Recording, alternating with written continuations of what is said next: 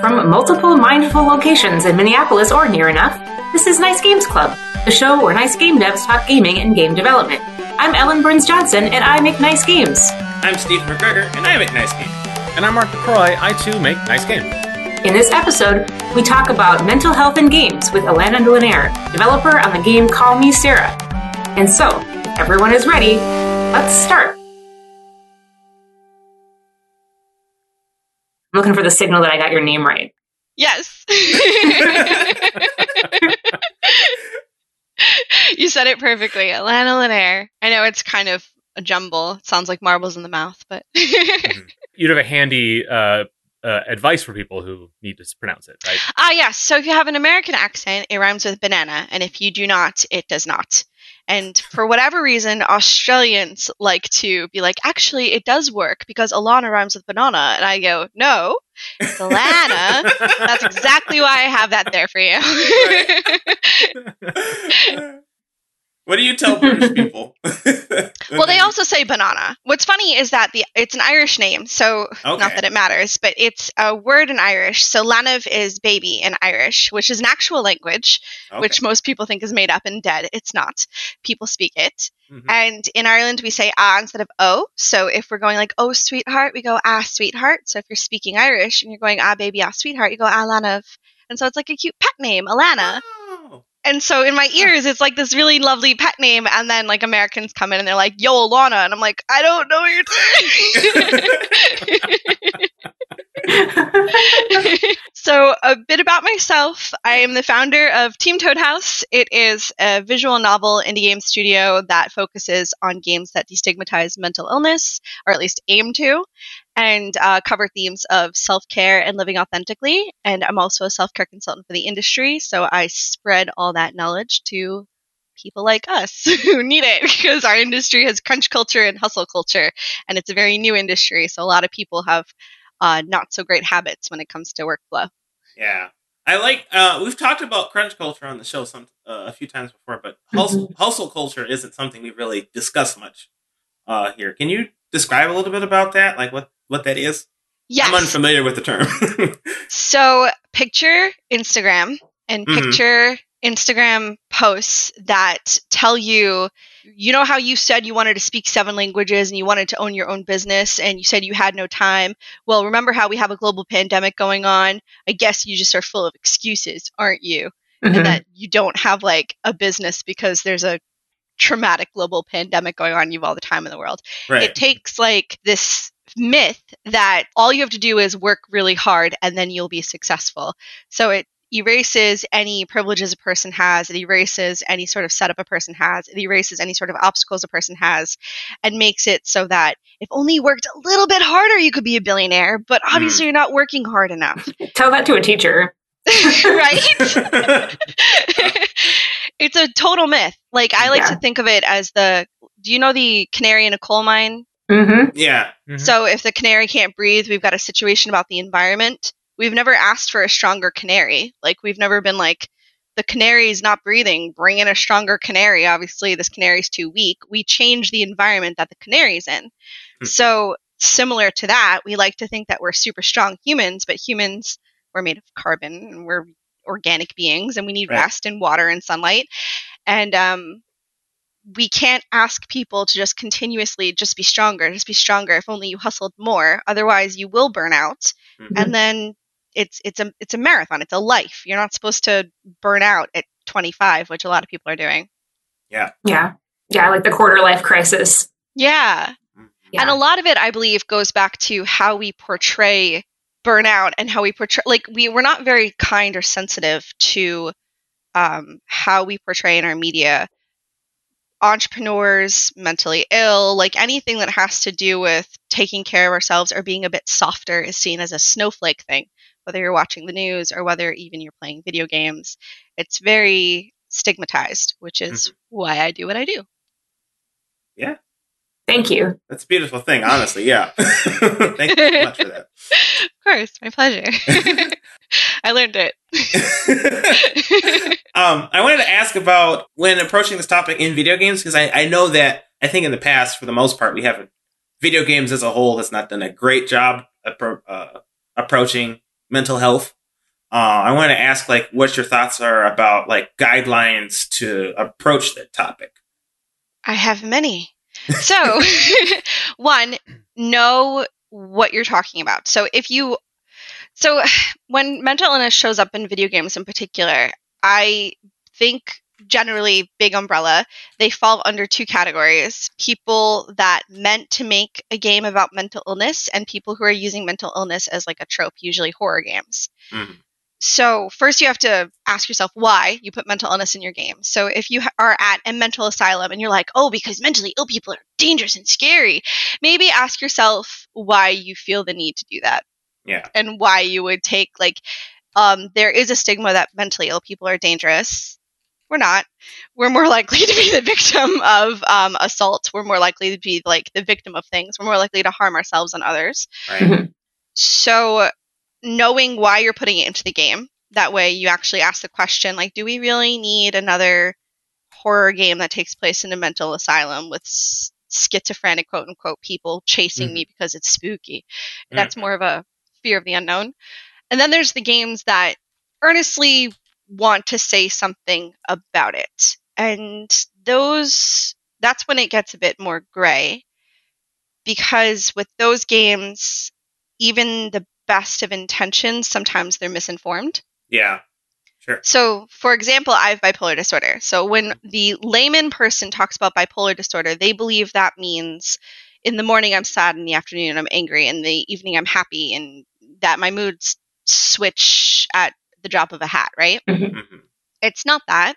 What it is, is generally speaking, I have periods of like two, three weeks, and this depends on the person, the periods, but they're long periods. They're not just an hour or five minutes where I am like everyone is familiar with depression because depression has a lot of media on it right now. So I'm depressed. I can't Mhm. leave bed. I have no energy. Things are very difficult for me. And then it goes through like a stable period where I feel fine, and then there's like a week or a couple of days, or maybe depending again, of mania. And mania feels like the best drug ever. You feel like you could do anything, but it gets dangerous because you have a tendency to spend too much money. You have a tendency to be hypersexualized. You have a tendency to think in big ideas. There's been cases of manic people getting on a plane and going to the Middle East and going to the embassy and be like, I have solved the problem in the Middle East. I just Mm. need to talk to whoever's in charge here and I will tell you everything I know.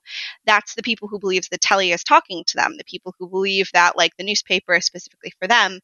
That's where you get into that type of mental illness. So, first, if you put bipolar disorder as an example into a game and you have the wrong definition of it, well, it may seem harmless, but then when I go to my boss at a day job and I say, "Hey, I can't come in today," and they go, "Why?" Because this is, keeps happening, and we need like you can't keep taking days off, Lena. We need to understand what's going on here.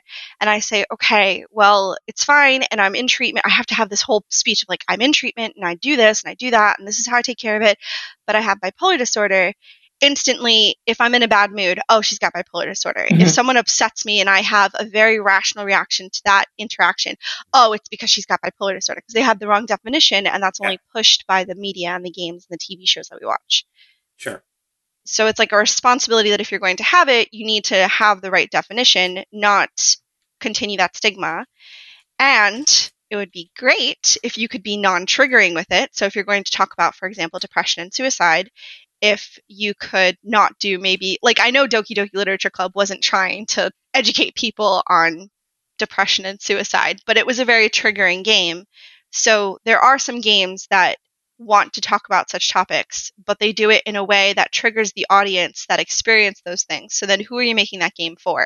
Are you making it for people who can't like if I have this PTSD thing and I can't play your game about PTSD and I'm not your audience, that's confusing? Yeah. Yeah. Mhm. Yeah. It's like using mental illness as a spice instead of making games that have people with mental illness in them, just like you, you know, just people. Yeah. Treat people like people, treat the stories like human stories.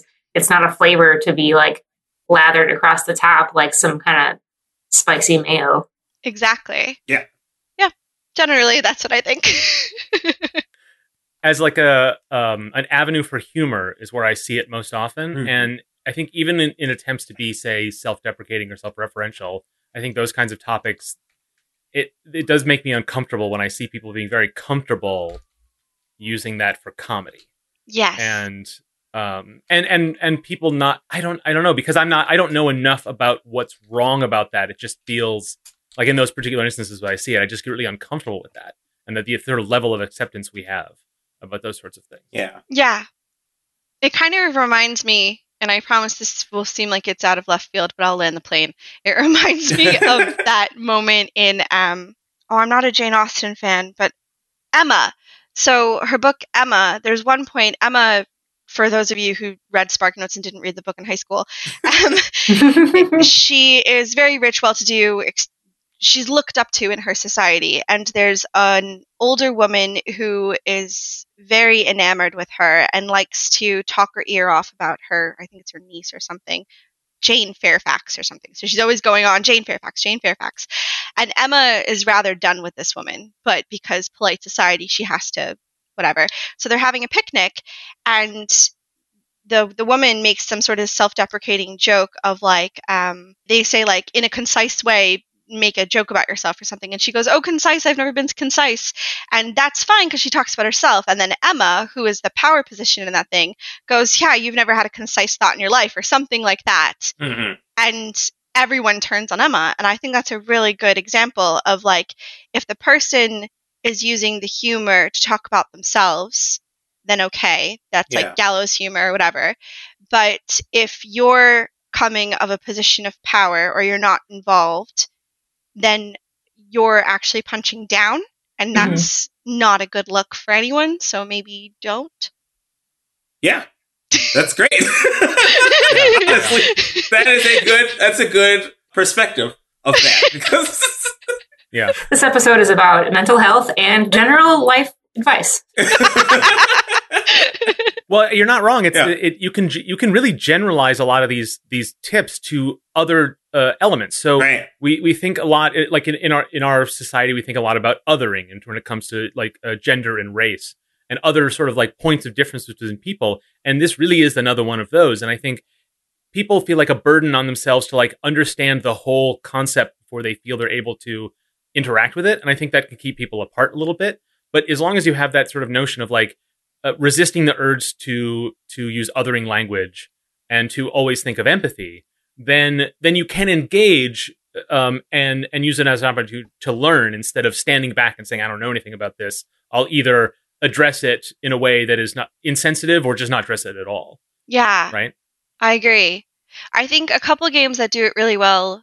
There's there's a large gambit, right? So like Life is Strange is a really good example because they they don't other. They they make every person like the the characters with mental illness stuff going on, that's not their only characteristic.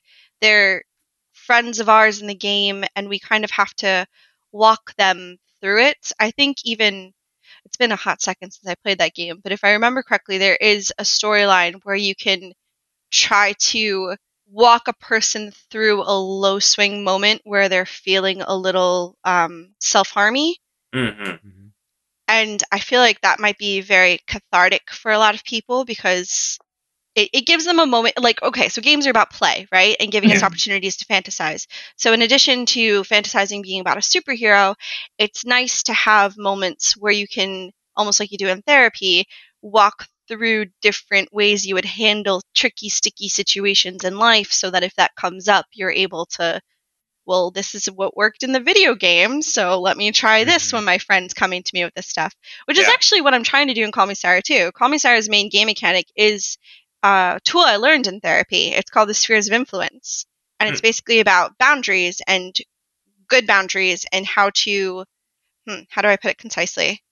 So if you're abused or if you're grown uh, if you're taught bad boundaries for one reason or another, you tend to wear your heart on your sleeve and spill your whole life story to a person you've just met, right? People need to earn the right to hear your story. So if you do that and then your friendship is tested, you're more likely to get hurt because if that test to your friendship fails, they know so much about you. So that's already like a very intimate thing for you because that doesn't necessarily mean that they reciprocated it. Mm-hmm. And you're left more broken and hurt mourning that small test of a friendship as opposed to if you start with like small talk and topics that aren't about you but like about sports or something and you test these little relationships that you have that build up into friendships and you build up trust over time, you're more likely to have deeper relationships and not get hurt so often, not feel burnt so often.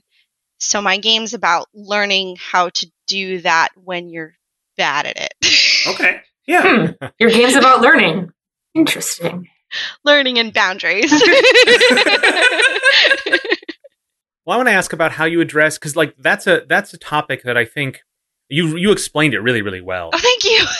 But that's something that your game also has to do for the player is explain that concept to them. Yes. And and so that puts a burden on you to because it's a it's a topic that if taught wrong can be bad, right? True. And so, you know, luckily you have the expertise and the ability to do that, but literally how do you make that into gameplay?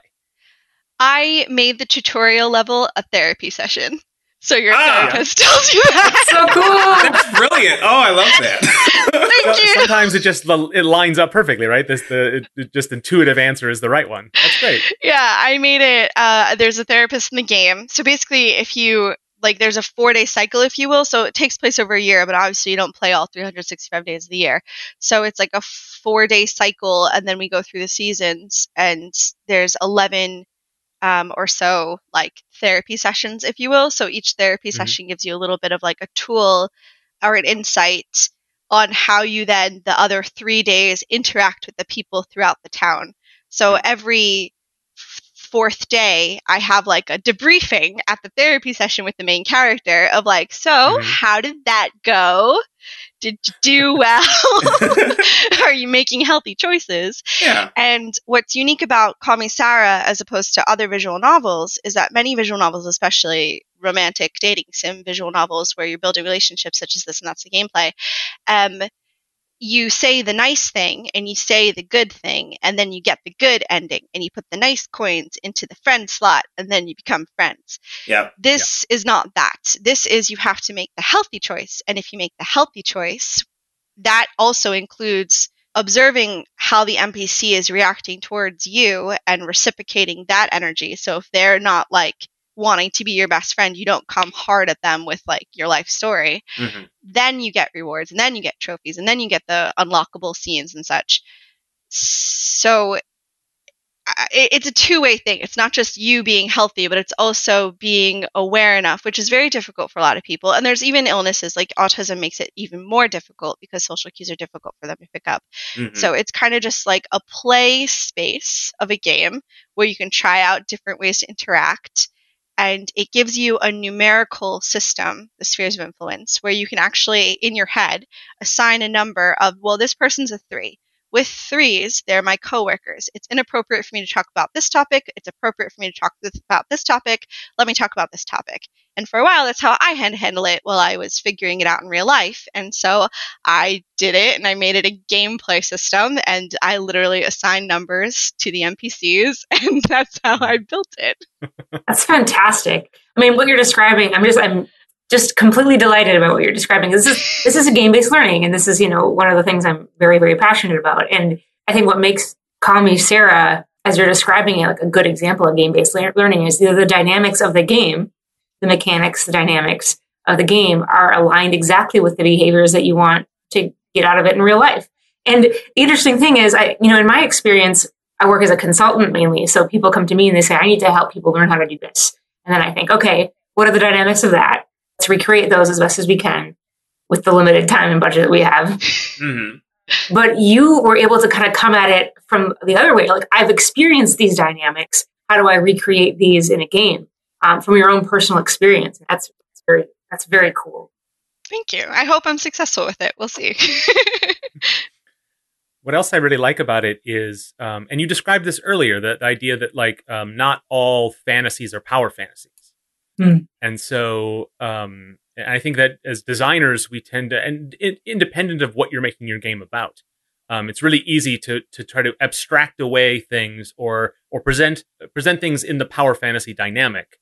And what I like is that you, the way you're describing these, what's happening in this game is that it is ultimately it aims for the same kind of like satisfaction that the player gets from a traditional power fantasy mechanic without leaning on those things that that can then poison the topic. Yeah.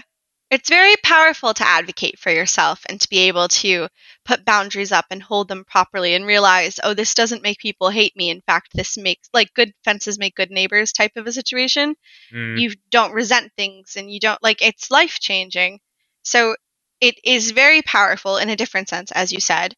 And we've also as much as we could tried to instead of making like the adrenaline rush po- adrenaline rush power fantasy we've tried to make it a hopeful story. So at the end i if i do it right the player will put down your controller and feel hopeful. And i think that's really needed right now. So i'm yeah. trying really hard. Yeah that is important. Yeah i think that i think that that's great because like i think uh, what i really love about the whole like the whole thing about it is like it really does like mirror what would happen in real life in a way that like you could literally like you would in a movie like i'm thinking for example like a bunch of like you watch a movie sometimes and you see the main character have an interaction and like it ends up being good for them you're like oh i could maybe do that in real life that's what this feels like in a video game and mm-hmm. that's beautiful because like i want more of those moments I, Same. yeah. yeah. Oftentimes, uh, you know, in video games, you come up to a thing and you're like, "Oh, I don't know how to deal with this." Then you just slash him with a sword or shoot a gun at him or something. Mm-hmm. That can't really do that in real life.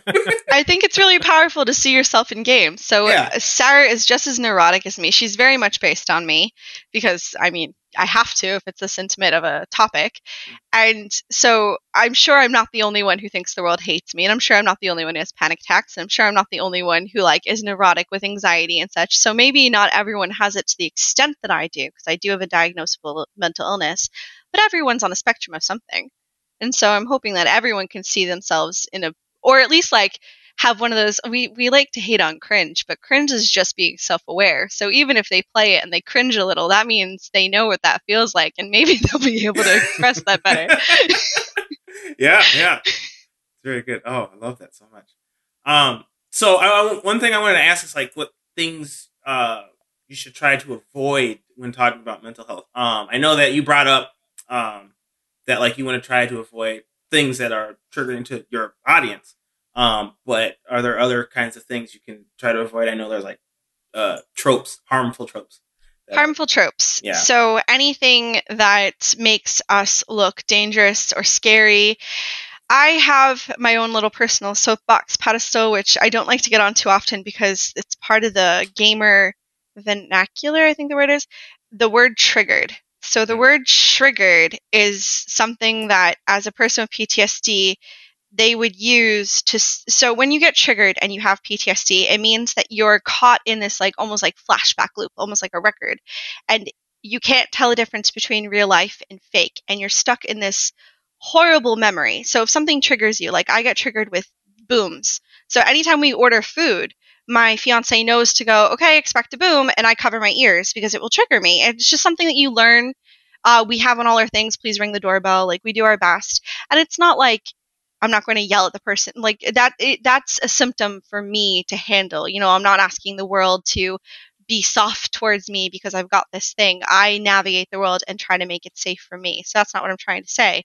But because I have this trigger, anytime there's a boom, and then if I have a panic attack and a person doesn't understand near me, doesn't understand why this girl's now cowering a corner crying, um, it would be really great if in the utopian future, I could be like, don't mind me. This will last 20 minutes. I do apologize. I am embarrassed about it, but I was triggered and everything will be fine in 20 minutes. Could I please have some water? But now when I say triggered, people go, oh, she must be slightly upset over a knock. That makes no sense. Like it just mm-hmm. took a word away from me that used to be very useful. Right. Yeah. It'd be cool if we could stop doing that. I really agree. It's, yeah. It's tricky because the, when I think the use of that phrase started with maybe the best of intentions to yeah. broaden its use so that more people could access it. Uh, speaking of out of left field, it reminds me of that phrase fake news. Mm. Yeah. Which was also used in a way to educate people as to like media sources and became used as kind of a slur about journalism. Yeah. And so I think that, that phrase triggered is very similar. That even people who are advocates for like expanding the language of mental health uh, to a broader base of people, pe- people who are maybe not necessarily in uh, a, a, diagnosable cohort, uh, but people who use those same tools and language to help them in their regular lives. That's a good aim, but then it has a great potential to be turned into a meme or Right. something, or, or or or made so superficial as to uh, sap it of its meaning. Mhm. I mean, is there a solution to that? Is there even uh, even um, oh uh, a, a strategy to move towards a, a way to to not have that happen in the future? I'm asking a big thing right now. I'm very curious what your thoughts. I think maybe taking proper, like, start with the diagnosis, right? Because I still see Mm-hmm. in games and people who make games using, like, oh, my OCD is acting up. I reorganized my library. No, it's not. You felt like organizing. Or, or, ooh, this is, oh, I almost don't want to say this one because it's not a bad word, but like, it's, it's not a good thing to say. So when people say, "Oh, that's so autistic," w- when they mean like socially inept or whatever, like I, it's so ugly. I'm uncomfortable bringing it up, but like that's not. Yeah. Don't don't use it. Like you want to be. You don't want to use the the illnesses and who a per like a thing that a person is dealing with as an insult. Kind of like how we used to say that's so gay, and then Yeah. we realized maybe don't take a huge population and just paint it with a that's bad cringe whatever we used to right, Right. right. Yeah. Yeah it's difficult for me to talk about this i'm sorry no, no, I- Understand. I, totally understand where you're coming from. Because, like, uh, I mean, there's the N word, for example. Like, we Yeah. we stigmatize it to the point where you literally can't say it on the air yeah anymore, unless it's like you know, unless it makes sense for the time or something like that. I guess we've developed a social uh, system around it so that like it is Mhm. it is a stigma to say it to misuse the word. yeah Um, so we just need to do that with other things. Something like that so Yeah. that like if you're saying oh i'm feeling so bipolar the weather was so bipolar if i hear one more if i read one more sentence about the weather being bipolar i'm going to scream and pull my hair out the weather Ah. can't be bipolar if it's a it's a rainstorm it's not bipolar if Right. it's like if there's a hurricane for a week maybe maybe you have an argument but if it's sunny in the morning and rainy in the afternoon it's not bipolar sorry That's just Minnesota. Um, yeah, I mean, one test you could do is try to swap it in maybe a, maybe a different mental illness and see if this phrase stand up. Like, no, I wouldn't call the weather depressed. Yeah. You could say it's depressing. Like I feel Mhm. like depressing is a word. Like there's it's just it's so easy to like adjust it. Or like, okay, so what are you actually saying The weather's erratic. Great. So erratic. You know what I mean? hmm Right. Is when you use words like that for effect, then sometimes you have to step back and say, well, what's the effect I want to attre- uh, achieve? And can I do that in a way that, that does that without uh, leaning on these more insensitive phrases? And I think a lot of people will find themselves being uh, uh, like, oh, now I have to police myself all the time. And well, the answer is yes. But on top of that, it's it's not as hard if you educate yourself Right. Yeah. then it, then you don't you don't find yourself you find yourself naturally using more uh I guess I want to say sophisticated language, but maybe that's overselling it a little bit. Specific maybe. Finding yourself not falling into those traps, Mm. perhaps. Mm. Yeah, I yeah. agree. just making sure that you know what the word means you're saying is important. Yeah. I, I mean, I'll, I'll find myself sometimes like repeating things that I see on the internet and stuff just because like I don't know what it means fully. Um, and then when I learn about what it means, I will make the judgment on whether or not I will continue to use that language. And that's a good Right. thing because there's Yeah. nothing wrong with learning something new and then changing your behavior. That's a Right. good thing. Mm-hmm. That More is a of that thing. would be great. Yeah. Mm-hmm. Yeah, yeah. And if we don't if we don't make sure that people are, know that they're able to change and grow, then they will dig in because they don't want to admit their mistake. Right. There's practice with any behavior change. You have to you have to do it. You have to reinforce it, and you do that enough, it'll become automatic. And I think there is nothing wrong with asking for some grace while you are in the process of acquiring that behavior and making it automatic. Like you screw up, you apologize, you want to get better. And sometimes people might not be in a space where they can give you that grace. Then you can give them some, hmm move on, keep practicing, and everything will be fine. Yeah. Well said. Yeah, I agree completely.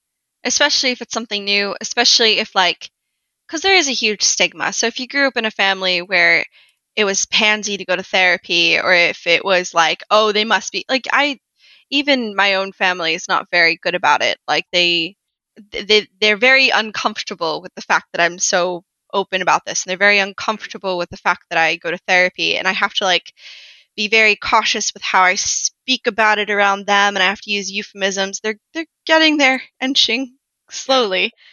But like it is understandable if you grew up thinking something is bad, bad, bad, bad, bad, whether it's mental illness or any sort of uh, old fashioned way of thinking.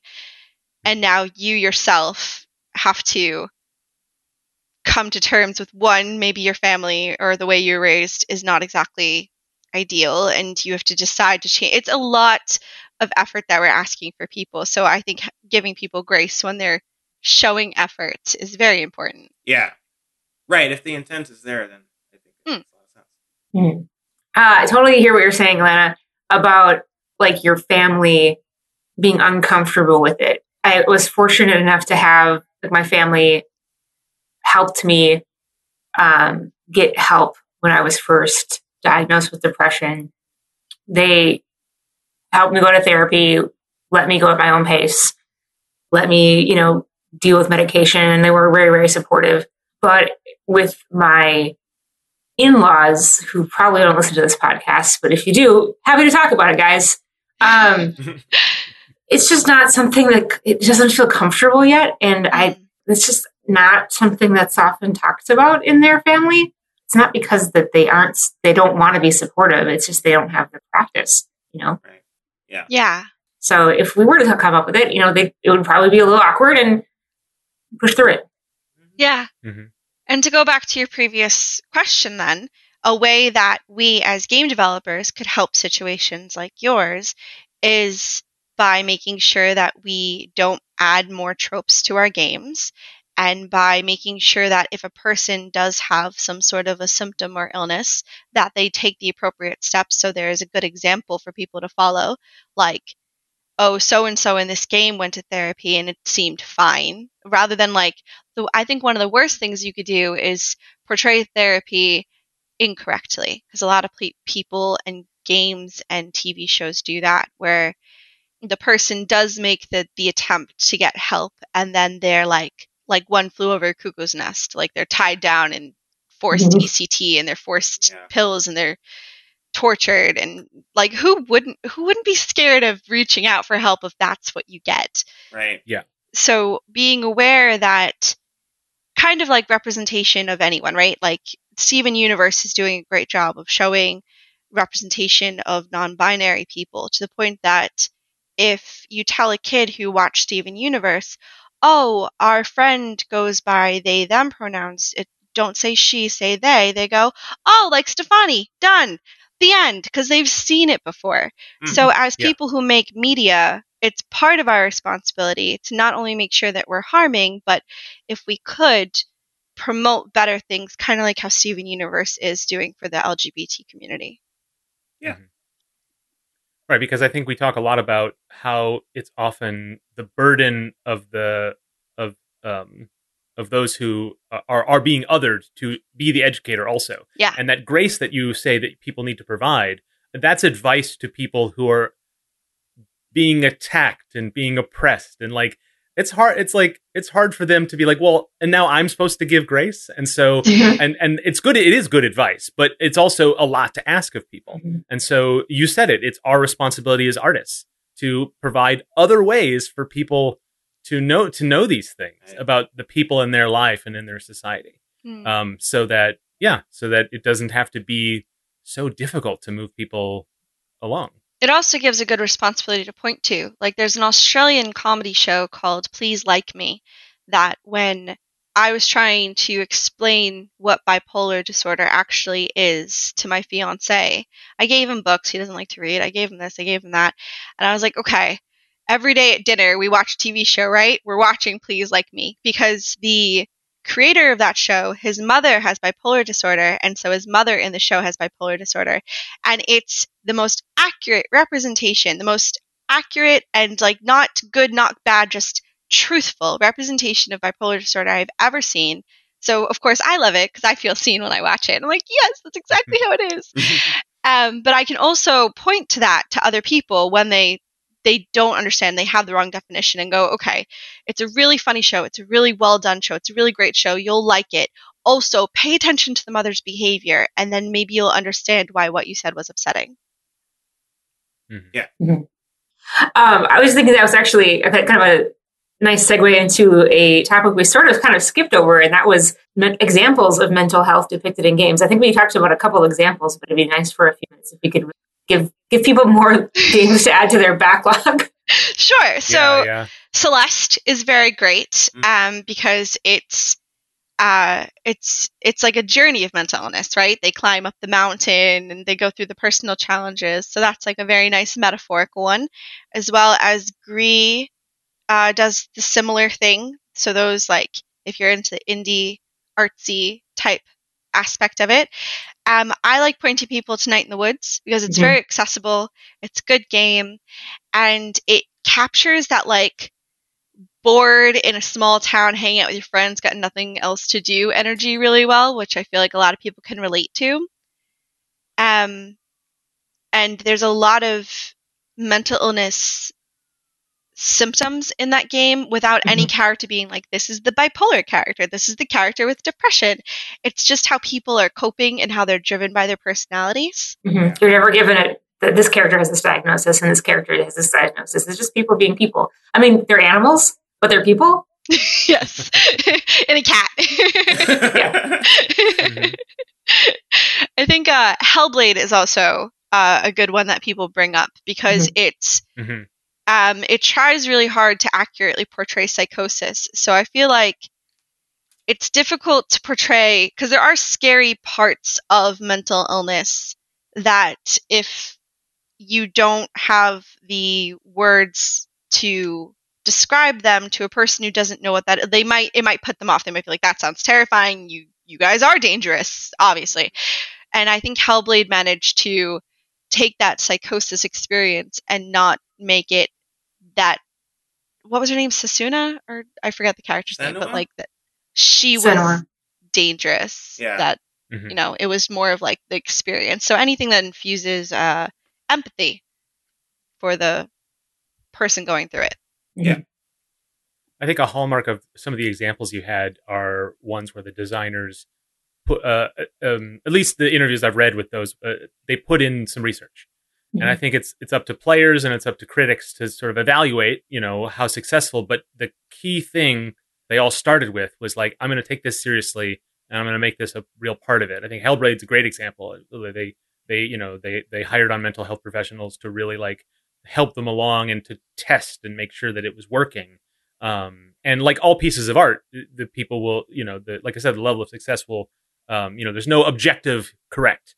Um, and the reason I mention that is because I, I, have always had difficulty with Celeste because of the way it presents the sort of mirror as sort of like a hidden monster. Yeah. And I, I, I, I personally find that I don't like that. But at the same time, that's that's not my definition of like of, of like how like I handle depression. Um, and so like I don't see myself in there, but I but I have to listen to other people who say that's exact. It's so perfect. And so it, um so so but what's common to that and Celeste is a great example of like people who really took it seriously mm-hmm. and really like they were not like this or, or, not even just saying this is my experience i will depict it but like putting in the work to present uh, their view and their um like uh, their knowledge and then and, and teaching others not just their experience alone and so I have a lot of admiration for it, even if I didn't really respond to it very well. Um, but yeah, all the all those examples are ones where people just they put in the work. Yeah, yes. that's what's required, right? And isn't it wonderful that we're getting to the point that we have so many representations of depression that you found one that you don't identify with, and that there's just yeah, right. different yeah. versions. Isn't that yeah. so cool? Good point. That's a really good point. yeah, yeah. I mean, we could we could always use more, and I think I think you know, uh, as games grows as a medium, we can we can have games that are not about mental uh, illness or about mental health have those elements in there. Mm-hmm. Like they don't games don't game. We're well past the point of games having to be about one thing anymore. Yeah. Yes, and and so and even those examples are not all only about those things. Right. They're they're rich, full experiences. Yes, altogether, and so it, I, it's an optimistic time, and hopefully we'll see more. Right. optimistic and hopeful. including Call Me Cera. Yes, which the main game is to make friends, and the anxiety just happens to be the obstacle. Yeah. Uh, so uh, uh, before we move on to the next topic, I do want to give you an opportunity to uh, to uh, to really get uh, re- uh, get into our listeners' heads. Like, when's it coming out? What platforms are you're planning? Like, pitch it a little bit. I think Oh, I'm so bad at that. This week has been really opening my eyes of how much I'm really needing to be better about pitching and vertical slices and all that stuff. I hear the word vertical slice one more time. um, this week was a big growing week for me as uh, the producer director part of indie game development. Cause before I've worked on my friends' games, it's the first time I've been like the head of it, and Mm, uh, I, I have a lot to learn. I have a lot to learn. But basically, it's it's coming out. I don't think we can say it, but less than two years from now. That's safe enough to say. Mhm. and we're currently in talks with funding and publishers and stuff to decide exactly where. But I personally would love to see it, obviously on PC. But if uh, Nintendo could hit me up, I want that Switch. Oh, yeah. I would love to see another visual novel that's healthy about mental health on Switch. I think it's a really good like way. We're making it in Ren'Py, which I know works really well with that port. Mm. It's what else can I say about it? Basically, it's really story rich. Uh, the characters we had to add straight people to this town for diversity last week because we realized we didn't have any straight people in our game. Oh. Everything was LGBT.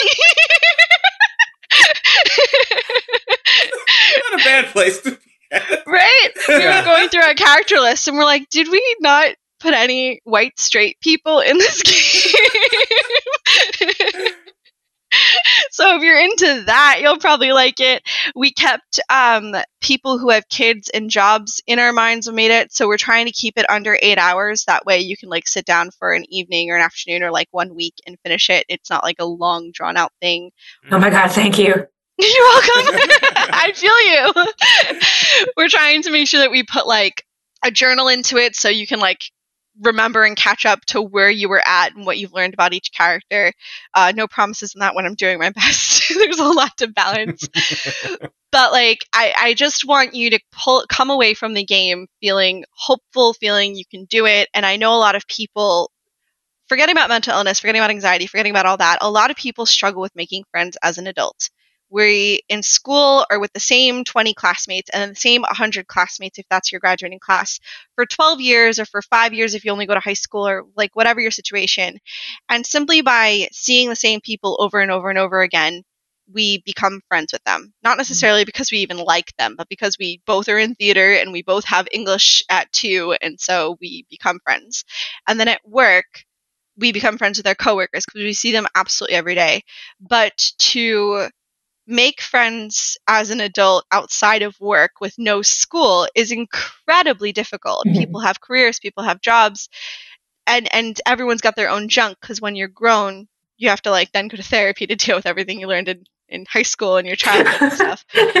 So to like show a good example of like at least a template of how to start to healthily make long lasting relationships as an adult and how to handle rejection and things like that. I'm hoping my game will help people with I hope I'm being articulate with this. I'm very bad at this. as No, I- I'm sold already. Game that teaches me how to make friends. I need that.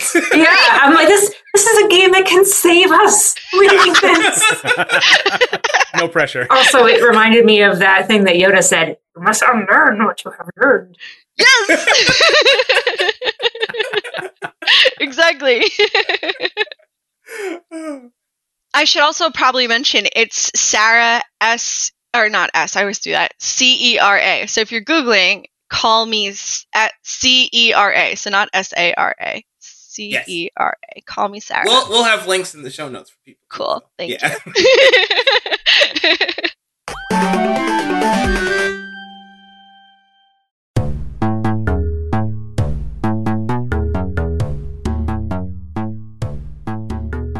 Twitter. Twitter. That's a fun thing. People like that, I think. I like using it every once in a while. You know what else is cool on Twitter? Nice Games Club. uh, Dale was graciously. That's me. Hi, be guys. oh snap! Dale, you're here. Dale! Dale. Not on Twitter, but in real life. Yeah, I'm here. Mark went to the bathroom, so I thought I'd pop in. Dale, you didn't I- hijack my show, did you? I run the Nice Games Twitter because nobody else would. When I when I told you guys to post stuff to Twitter, you'd always forget. We'd go to a movie together. I'd like post this picture to Twitter. Nothing. Nothing. At least I do a semi good job of that. I also retweet things from the game development community. yeah, there's a lot of cute posts and stuff about like dogs and turtles and Yeah, I sometimes I can't help posting cute animals. I like to keep the nice, nice Games Club at Twitter nice, so you will see lots and lots of positive things, retweets from devs of projects they're working on or tips they have for you, you know, working in Unity or how they got their career started in games. It's all good stuff. Uplifting all around. Yeah, it's great stuff. Beautiful stuff, cute stuff. I love it. you can follow us at Nice Games Club on Twitter.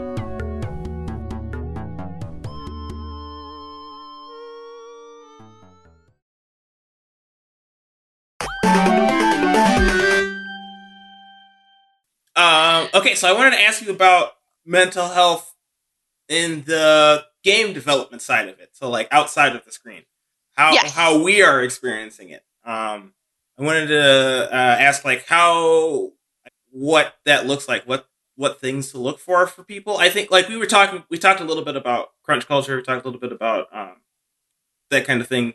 Um, but I wanted to ask like I guess more specifically like how you as a developer can work to promote good mental health in your workplace. Good question.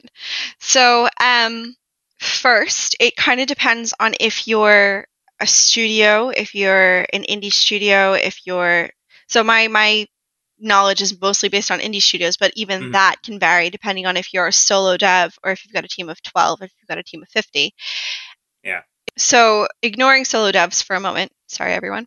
Your your studios, um, it starts from the top, right? So a lot of um, indie studios will call me in and be like, "Okay, so we hear you, mental health. I'm on board. Yes. How? What do we do? I told my people that they can leave at five. I told my people that they don't need to crunch. I told my people this. I told my people that.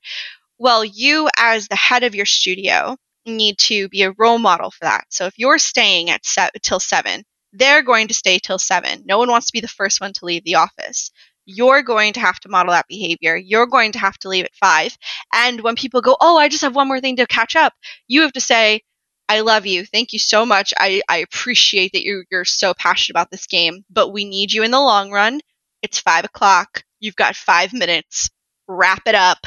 You need to go home and have dinner with your family and go for a walk there's Radio Taiso, which is a originally an American concept, I believe it or not, but it's a Japanese concept, which um, you can you can look on YouTube for it. It's a two minute calisthenics exercise where every morning and then every day after work I do them, and then they also play on telly in uh in Japan on their public access television.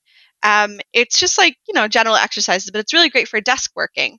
So that way you don't have injuries in your shoulders, like especially right at the shoulder, like where for women where your bra strap hits. It's the uh, WASD muscle that gets tight from pressing WASD and from the arrow keys on the side.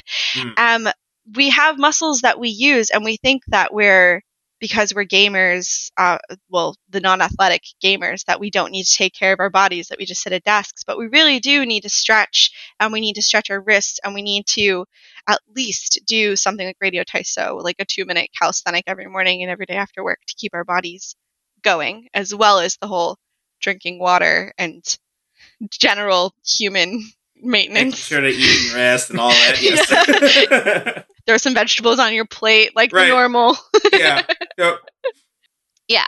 I would start with management, tell them they need to be the role models for it. Okay. Often they're surprised to hear that. They're like, "But I don't ask them to." Well, it's it's we're social creatures, right? We look around us for social cues. So if you go home at five and everyone else stays till six, not only is there a little bit of a FOMO, but you also feel like you're not pulling your weight. And in an industry that is built on passion and hustle, and you're so lucky to be in this industry, you could be Right. doing something boring. You're a game dev. How lucky are you? You get to play games all day and all that nonsense.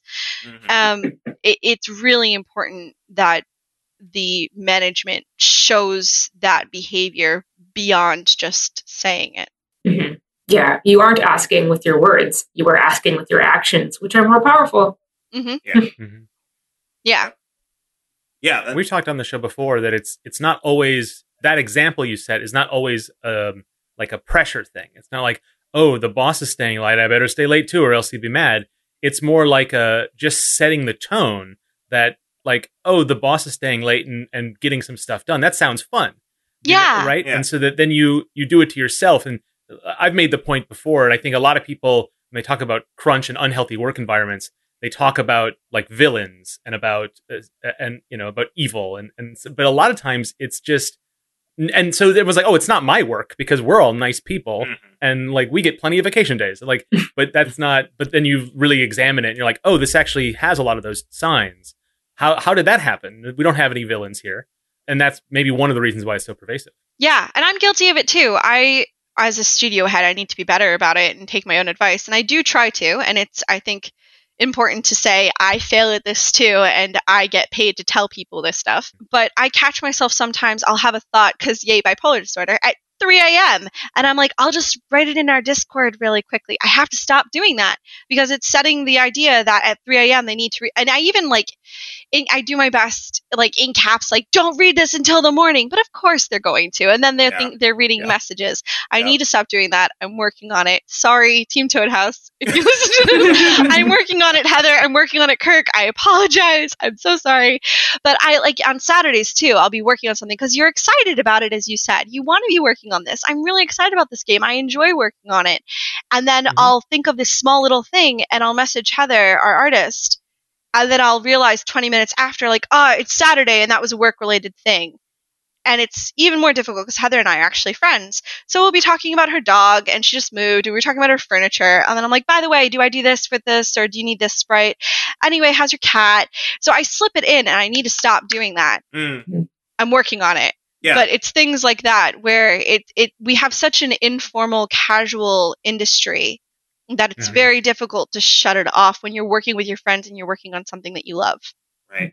Yeah, and it's even more difficult now because we're all working from home. It's like, Yeah. well, for me, like I, I've talked about this on the show before, but like for me, it was easy enough for me to just turn work stuff off because I would just leave the office and then I didn't have to think about it. Even if they messaged me, like I don't have to get back to them because they don't know what I'm doing.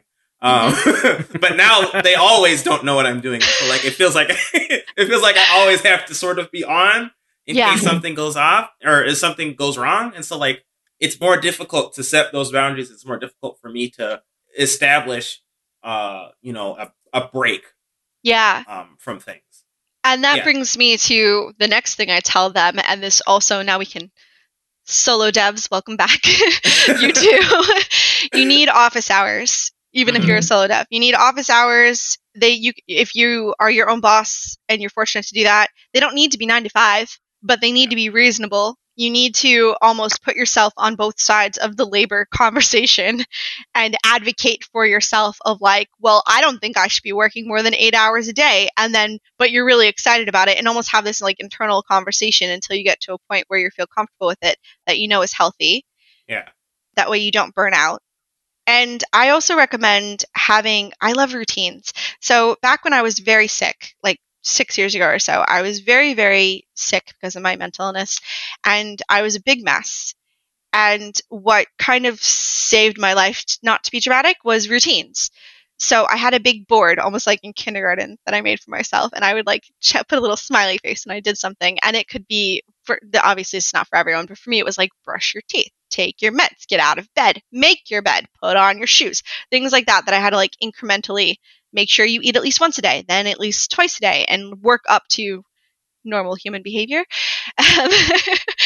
so Mm. if you have a routine where in the morning, I'm not saying you have to put on real clothes. You can have work pajamas, but get out of your pajamas into your work pajamas take a shower even if it's a sink shower even if you just like take a face cloth and kind of like freshen up brush your teeth do your hair and then put on your work pajamas okay i'm ready for work.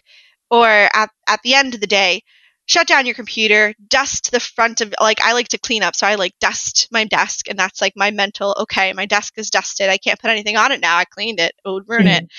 it so whatever you need to do to convince yourself of that and then for some people who are struggling with transitioning from a real office to working at home i suggest for them to have a commute so that could be a shower that could be after work, they go for a 10 minute walk and then they come back home. That could be one person literally just goes outside, takes a deep breath, and then goes through his front door. So he just like leaves his apartment, yeah, breathes, comes back in, and that's just enough of a transition for him. If you're used to a certain thing, you need to kind of still have that in your routine. So whatever yeah. works for you, that also helps not only with the transition, but with keeping those office hours and not having it bleed yeah. into your rest time. Mm-hmm. Yeah. Yeah. Of course, if you can have that commute, then maybe podcast listenership will go back up. That's been a thing. Every all podcasts are like 25, 30% listenership drop. It's, it's the weirdest, weirdest phenomenon. And it's, it's reflected in our numbers too. And it's like, wow, we really are just people's like filling dead air. Like, we-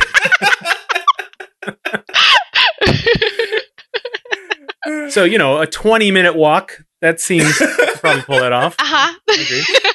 I, w- I want to ask you about because like some of the like you like you say like find a way to to to get that set. I think that's very uh, helpful for people transitioning.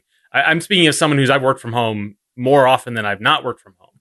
So those examples aren't don't always going to work for me. But I'll need, I need to find other things that that can get me through the day and make me work well and keep me like you know uh, from spiraling away. Mm-hmm. Uh, how do you if it's not the traditional replicating a nine to five work environment, um, or even the variations thereof. Uh, how do you find those things that, and how do you know that you found them? Um, trial and error. When it works, it will feel really good, and you'll go to bed feeling like really satisfied. Like you'll you'll sleep really well. You'll feel really good. It will just be like an inner peace of mind. What works mm-hmm. for me, because I'm like you, I've been freelance. I was an actress before I switched to game dev, so I've never had a nine to five. I think I had a nine to five one day, and I was like, no, yeah. thank you, and I quit. I have. I know this is audio, so you can't see this, but I have these beautiful hourglasses. That's pretty. Isn't it pretty? yeah. Wait, can we get a picture of that? Maybe is that okay? Where did you get it? Um, I got these ages ago. I don't remember, but this one's 30 minutes. And then I have this lovely one that's five minutes. So mm-hmm. I have it set up that I've determined that I can do anything for 30 minutes. So when I need to do a task, when I'm like noticing that I'm on Twitter or YouTube too much, or I'm playing a game and it's no longer research, now it's split into like I'm playing this game. Yeah. Um, because that's another thing as game developers, playing games can be research, and that's a very tricky like. All right, am I actually researching. I've fallen in that trap before. Wait, right? there's a line? and so I'd play a half an hour to see how they handle this particular intense emotional moment. Now yeah. that moment was three hours ago. I haven't got any work done.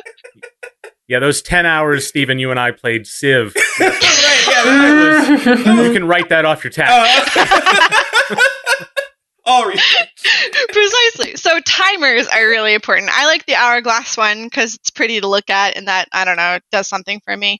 But timers on your phone, kitchen timers, tea timers, how like find maybe 15 minute spurts or sprints, whatever they call them, half an hour, hour, whatever mm-hmm. works for you to like get in a flow and not feel like you're, uh, you know, when you, you start to like, you, you find yourself going to Twitter, YouTube, just like get me out of anything. I will do literally anything other than what I'm doing. That's mm-hmm. usually the moment where you need a break. Yeah. And so when you right, right, right. time it, so you realize you have that. So set a timer, and then when you get to that, stop your timer and be like, okay, so I hit that wall at 45 minutes. Let me take a break and let me do it again, and then time again, and then time again until you find out, like I did, half an hour, I'm good. 40 minutes, I'm on Twitter. So do it on whatever works for you, mm-hmm. spurts or whatever. Some people, yeah. Chris DeLeon, he's the uh, founder of Home Team Game Dev. He he's really into stoicism. Mm, yeah, stoicism.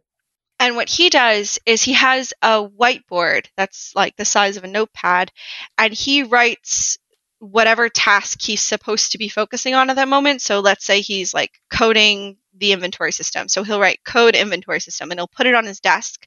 And every so often, because it's right there, he'll look at it and then he'll look at what he's doing. And if it's not that, then he goes back to that. So he gives himself like a, a reminder of, oh, that's what I'm supposed to be working on. Mm-hmm. He also has a screensaver set up or something on his computer where if you he doesn't go on social media on his computer, he only goes on his phone. Mm. So if the screensaver pops up, that means he's been on his phone and probably on social media and probably for 10 minutes. And so that's his reminder of like, oh, what felt like 30 seconds was 10 minutes. My screensaver came up back to work. So you mm. kind of just find whatever works for you and your personality. Well, and the, the systems you're describing also are a way of kind of removing some of the cognitive load of self monitoring. Yes. So, you know, self monitoring, everything takes energy. Your brain is a very energy intensive part of your body. Um, and your body has evolved lots of shortcuts to make it sure you make sure it doesn't have to work too hard because it sucks up so much energy. But then, you know, you end up doing weird things like forgetting what you came into a room for or not remembering numbers or not remembering names or forgetting what day it is, all kinds of weird stuff. So the like the systems you're describing are great ways of kind of basically outsourcing some of that mental effort. Mm-hmm. And then you have more brain juice to burn on other fun things. Yeah, spoons, if you will, as the disabled community calls it. You have more spoons to allocate to other places. Yeah. Hmm. Those timer methods and like the uh, that example from Chris, the like those particular this last set of, of tools seem really useful for solo devs who have a lot on their plate, yes. a lot of different things. Mm-hmm. Not necessarily always, if you're doing it right, more work, but lots of different types of work. Yeah.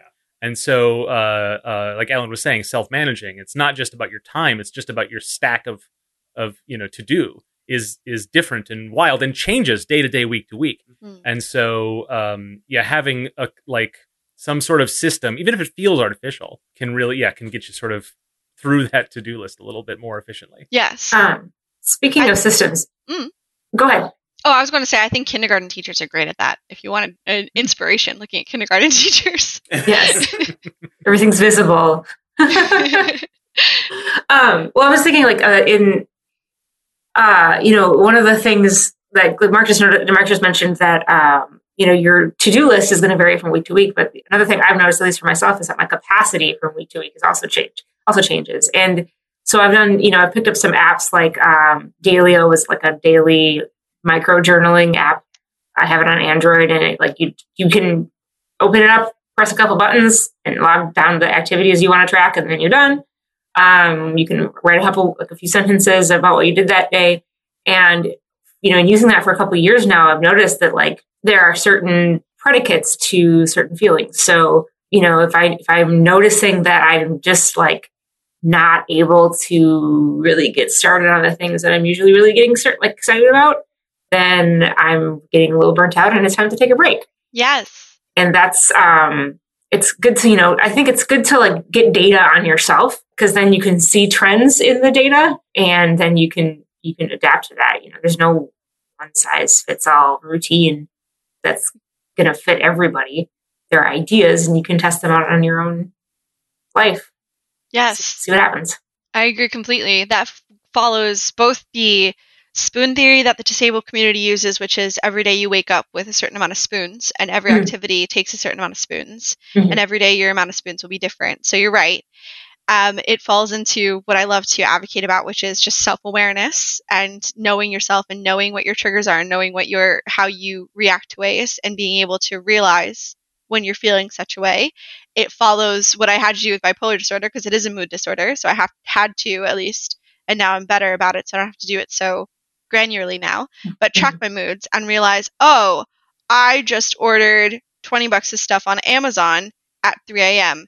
Mania is coming. Take my credit card away. I can't do this. Lock down my social media. I've got contingency plans for every for my high swings and for my low swings. That way I don't hurt myself, whether physically or socially or emotionally during what are symptoms. That's how I navigate that. Mhm. And oh, there was another thing that you you reminded me of. It had to do with solo devs. It will come to me. I'm sorry. I mean, we can take a beat. Um, we we well, we edit the podcast. Yeah. I want to take a minute to think of it. it's not live. cool. That's true. I, I forget that not everything's live because of freaking Twitch. I'm so used to being in that mindset. One thing I've learned from Twitch that's been weird for me is because we're used to, um, uh, we you know we do edit the show, but we also know that that uh, we want to edit the show as little as possible. We just so we we try to do the live to tape, right? But I on Twitch, because I'm watching Twitch now more because everybody is. Yeah. I'm like, oh, people are happy just to sit in silence for 45 seconds or just like repeated ums for like, oh, it doesn't, none of it matters. Yeah. Not- That's my It's- whole stream. My whole. Uh, have you ever watched any of my streams yet? They're just quiet. Mm-mm. They're called cozy streams. I've been doing them for like eight years now. People love them because they think of your normal stream with everything popping in your face and all this. Right. I've disabled all of that. I play calming music. Half the time, I'm not even on camera. We have book club where literally you show up to whatever book that you're currently reading.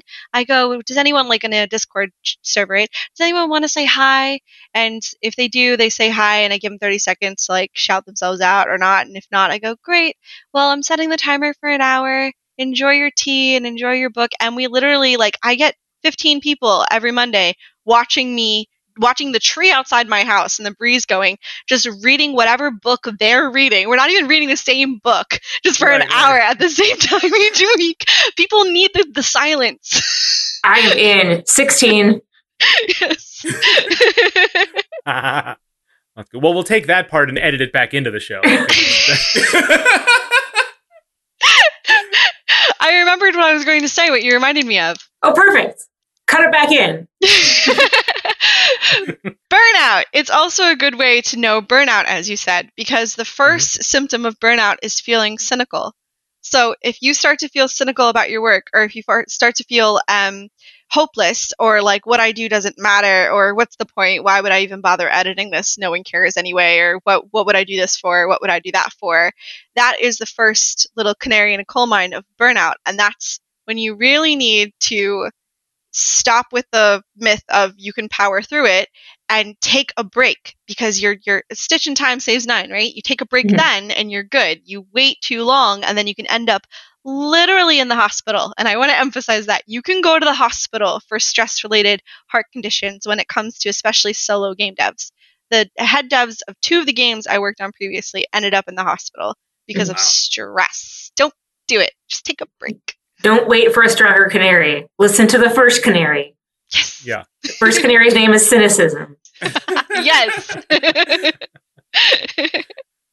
and I think that's important to know, know now because the world is so different at this moment. Mhm. And this is timeless advice. But also, even people who feel well versed in, in like they feel like they know themselves and they feel that they know their limits, um, things are different now. And you kind of need to step back and maybe make sure you're still doing that analysis. Yeah. uh, to recognize those uh, those warning signs that you've brought up already. Yeah. What about um, recognize? So you know, self monitoring, self awareness, um, mindfulness is like the cornerstone of you know mental health, but also like community and helping others. So like, how do you you know do you watch for these things? We're not supposed to. You know, you have this all this social pressure not to be burnt out. We have all this social pressure to hustle, to to grind, and to achieve and achieve and achieve and to show up and fight, um, even when it can be when you're just completely emotionally spent or burnt out. So I, I imagine that for a lot of people, it's it's counter to their nature to try to show their own stress. So people try to hide it. So how how do you help the people around you be comfortable sharing that? Like how do you if you if you're if you're worried about someone because of you know what what are you watching for? When should you be worried? And if you are worried, how do you approach it with them? I do it by being a role model as much as I can. So on social media, if you go through my Twitter, you'll see that it's very honest. When I have a low swing, I go, well, going into a low swing. Or if I have a high swing or a manic, I say, well, this happened and, and so I'm manic. I talk about when I feel burnt out. I take breaks and I tell my community, like on my Patreon, I took July off. And I just said, all right, time to follow my own advice. And I posted that lovely quote from Kiki's delivery service that Ursula says that, like, if you can't fly, just stop flying, and one day you'll be flying again, or whatever. That's a paraphrase and a bad paraphrase, yeah. but um, I actively follow my own advice. That was that's one. Two, I give the mods in my community. I've created a community around me between my Twitch streams and Discord and everything else I do, and I've given my mods agency and encourage them when they have any sort of feelings like that to not overshare. I absolutely want to emphasize not overshare. No one's a therapist. I have it all over my Discord. No one here is a, a mental health professional, so don't treat this as therapy. But if you're having a bad day, and you need someone to check in on you, we have a channel for that. It's called Wellness Check In that you can go in and be like, I'm having a low day can someone like if I don't show up tomorrow, if I'm not online tomorrow, can someone just like ping me and say hi and send me puppy gifts or whatever? Creating a space for people to be vulnerable without feeling vulnerable, to feel safe to say things without judgment, to then not yourself when someone approaches you, to not be their therapist, but just validate their feelings. I think a lot of us are problem solvers. And so when a person comes to us and be like, yeah, I'm feeling really burnt out, we sometimes might have a tendency to be like, well, when that happened to me, this is what I did. Or, you know what you should do? You should do this. Meanwhile, rather than doing that, what we really should be doing is working with people where they are and saying, that sounds really tough. Is there any, do you need something? Is there anything I can do? Do you want to talk about it? Or do you just want to like, did you just want to tell me? Like, what, try to suss out what that person needs in that moment us ourselves try to be better at telling people what we need because humans aren't mind readers as much as we like to say we are. So I don't know what you need when you're feeling a certain way, but I can go to you and be like, "Hey, um, your energy feels different. It feels maybe low or something. I hope you don't mind me reaching out to you, but like, you need something? Can I get you something? Here's a puppy gift. I send a lot of puppy gifts. they work. I'm not. Yeah. I'm not a therapist, but right? they can't hurt. ten out of ten. so being aware, um, being mindful not to play armchair therapist, but to just see the person for where they're at, and also recognize that people handle things differently. So if you do everything right and you approach a person and you're kind and you're like, hey, I just wanted to say hi, or hey, I was thinking of you and I just wanted to let you know you were on my mind. I saw this thing. It reminded me of you. Hope you're doing well.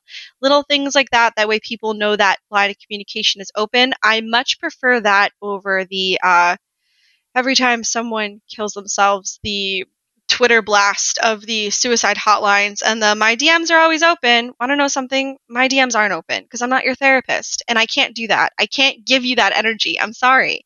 I've created a community where there are people who, if they have the energy, they will reciprocate. When I have the energy, I will reciprocate.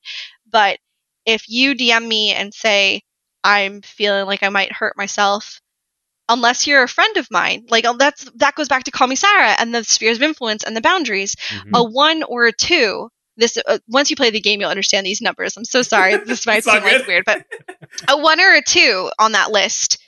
A one, absolutely. I'll be like, you. I'll come over. Where like where you at? I will pick you up. A two, I'll be like, yeah, let's talk about it, whatever. But a three or a four, which a lot of Twitters are Twitter people are three or four, we don't really know each other, right? Mm-hmm. So if they tell me that they're going to be self harming, which a lot of people feel safe telling me that because they know that I'm vulnerable myself. And so it's almost like a parasocial thing. I do say, like, thank you for sharing. I want to honor that you shared that with me. That said, I'm not a healthcare professional. I'm not your therapist. So uh, here's a hotline. And that's when I give away the hotlines when someone approaches me. But I feel like just blasting out my DMs are always open is dangerous in. That's my mm-hmm. opinion. Mm-hmm. But yeah. Yeah. Well, I think people want to be able to offer help, but they don't always know their capacity to offer help. Yeah. Right? So my guess is a lot of people say my DMs are always open, but then once someone DMs them, might not be in a position to know how to handle that. Right. Yeah. Um, and so when you offer help, you need to make sure that you're you're putting something on yourself that you need to make sure you're prepared for. Yeah. Because heaven forbid someone messages you and be like, "I'm on a bridge and I have no hope." And you're my final straw. Like what? Pre- no, no, yeah. yeah. that's yeah. not good for them. It's not good for you. It's not good for like. What a way to get two people in a traumatic situation. mm-hmm. well, it goes back to what you said at the very beginning, just about like um, uh, learning these tools and this language is helpful at whatever step you're in, either as someone who's suffering or recovering or coping, or someone who is helping or teaching. Wherever you are, you're always learning. Right. Mhm. And I think if you do notice a person is off, it is perfectly valid if you have, if you're, again, play the game and you'll get it. If you're like a two or a three. I'm so sorry. It's just the words I use, which is another reason why I need you're to make just this making game. hype. Yeah. Another reason why I need to make this game is because then when I speak, people will understand what the hell I'm talking about. talking about these It sounds like a very useful framework. I mean, like we are talking about like outsourcing some things so your brain can focus on what you think is most important. Frameworks are a great way to do that. Like, right. you know, like being able to put a name to a mental process or something, you know, being able to put numbers to something that maybe was really fuzzy before. It may not be 100% accurate, but it, you know, if it helps you navigate the world a little better, then it's a step in the right direction. Exactly. I explained my game to um, one of the breakout rooms at Gig, and the one of the people started using the like just without me prompting her. Was like, okay, so let me tell you a story. So I was talking to this person. They're like a two and a half, and I was like, someone uses the word just like me. I get this. it works. anyway, so what were we talking about? well, we were talking about you. yeah, we, I think we made a full circle back to your game, but actually, yeah. Maybe I'm better at promoting than I think. yeah. Well, let's do some of that. So, um, we've talked a little bit about, you know, we mentioned, you know, you mentioned your Twitch stream. I'm not sure if we decided we were going to cut that section or not. Now I'm kind of leaning towards keeping it in, in all its awkward glory. Uh, but where can you know where can people find you on the internet? Where can they follow your work and and donate to your Patreon and come to your Twitch book hour? so we are Team Toad House. You can Google Team Toad House, and hopefully, after all the work I put into that SEO, we pop up. um, I'm Tybawai on Twitter, so that's T Y B A W A I. It's an acronym for poem. I'm the only one who knows the poem. It's too embarrassing. I will bring that secret to my grave, but that's what my name is online. and um, our Twitch is also Team Toad House. So if you want, co- so we have cozy streams, right? They're basically like low key, lo fi hip hop vibes. We play indie games that usually have some sort of self care, mental health type of a situation. We're a very like open, vulnerable community, which, like I said, none of us are therapists. And if you treat it like a diary or like a therapist session, I will talk with you privately and give you a warning. Some people have done that, and that's how we handled it. So that fair warning. But it is a community of people who are very okay with vulnerability and are super supportive. We have this thing called Toad Support Toads. So we're in the Toad House, and the people in the Toad House have called themselves Toads. And so what we do is Toad Support Toads can be anything from if a person has a show or a podcast or a stream, we all like go in and hype them up. It could be that we play each other's games. They play tested Call Me Cera back when it was a narrative adventure game before we switched to visual novel and gave me a whole bunch of notes. It's just the whole community is based on supporting each other and understanding that life is very hard. It's not a Pollyanna like self-care is great. It's it's a very realistic life is very very hard, but it is still worth living. And when you forget, come to us and we'll remind you why. It's great. It's beautiful. I love that. Thank you so much. Thank you for being on our show. My pleasure.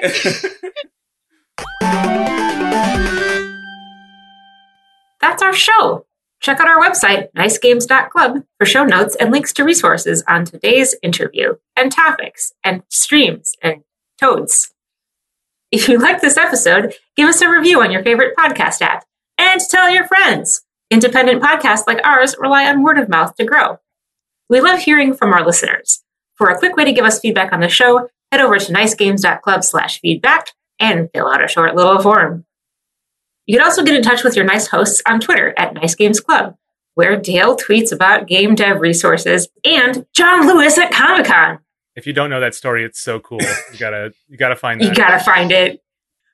And you can email us through contact at nicegames.club. Ask us questions, suggest topics, or just say hello. So, until we start again, remember to Play nice. And make nice.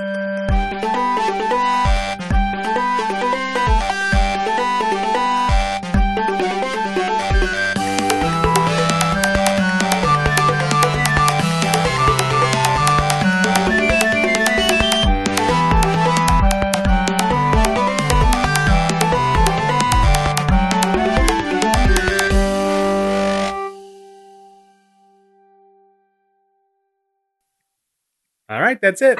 Oh, that's such a lovely outro. Thank you, Alana. This was very, very fun. I, yeah, I feel like we could have gone on for like another hour. I know. There was so much there. Like I'm, I think we, I think we hit the big ones, but like I was thinking, like, oh, are we going to cover it all?